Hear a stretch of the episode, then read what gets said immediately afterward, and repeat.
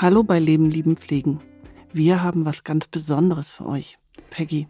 Und zwar hat Robert Urban, unser heutiger Gast, in der Podcast-Folge einen sehr bewegenden Vortrag gehalten. Und diese Geschichte könnt ihr jetzt hier anhören. Hört mal rein und vielleicht, ja, inspiriert es euch. Uns hat es sehr bewegt und die passende Podcast-Folge könnt ihr auch hören. Lebe für den Moment. Das kommt mir sehr oft als gut gemeinter Rat entgegen. Ich höre ihn, aber ich höre ihn nicht besonders gerne. Ich habe das Gefühl, er verlangt von mir, den Moment zu bewerten, zu unterscheiden zwischen den guten und den schlechten Momenten.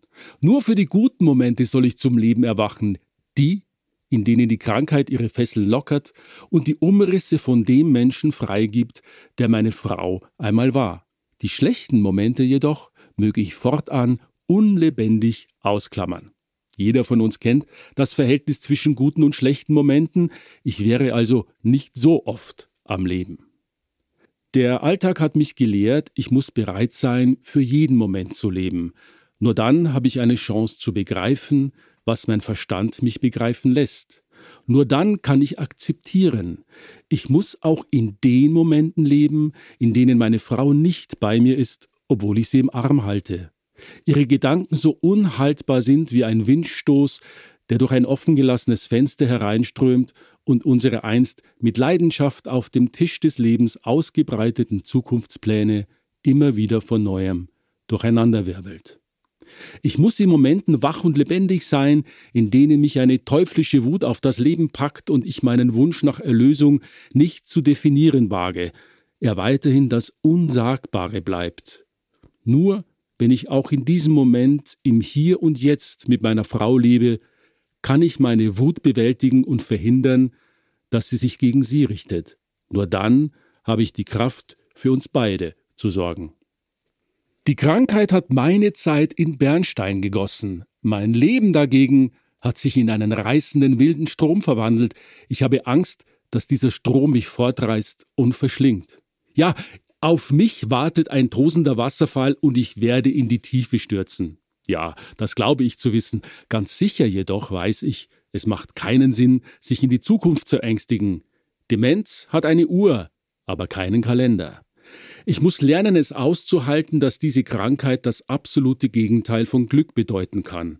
Und ich muss lernen, damit zu leben, dass meine Frau nicht bleiben kann.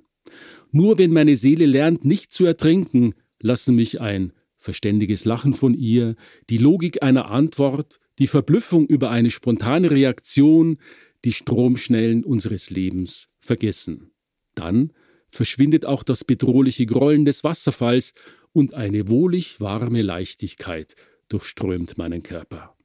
In solchen Momenten umarme ich sie, oft zu ihrer Überraschung, aber dazu sind überraschende Umarmungen ja da. Und natürlich will ich diese flüchtige Unendlichkeit festhalten und bewahren, einrahmen, wie man ein lustiges Urlaubsfoto einrahmt, das einem bei jedem Betrachten mit Glück belohnt. Für mich als Partner ist es ebenso schwierig, mit dieser Krankheit zu leben, wie es ist, sie zu verstehen. Ich muss damit umgehen, Leben mit Demenz bedeutet zwei Leben führen. Und das Ziel beider Leben ist nicht der glückliche Moment allein, es ist die Suche nach der größtmöglichen Selbstbestimmtheit und dem Erhalt der Würde.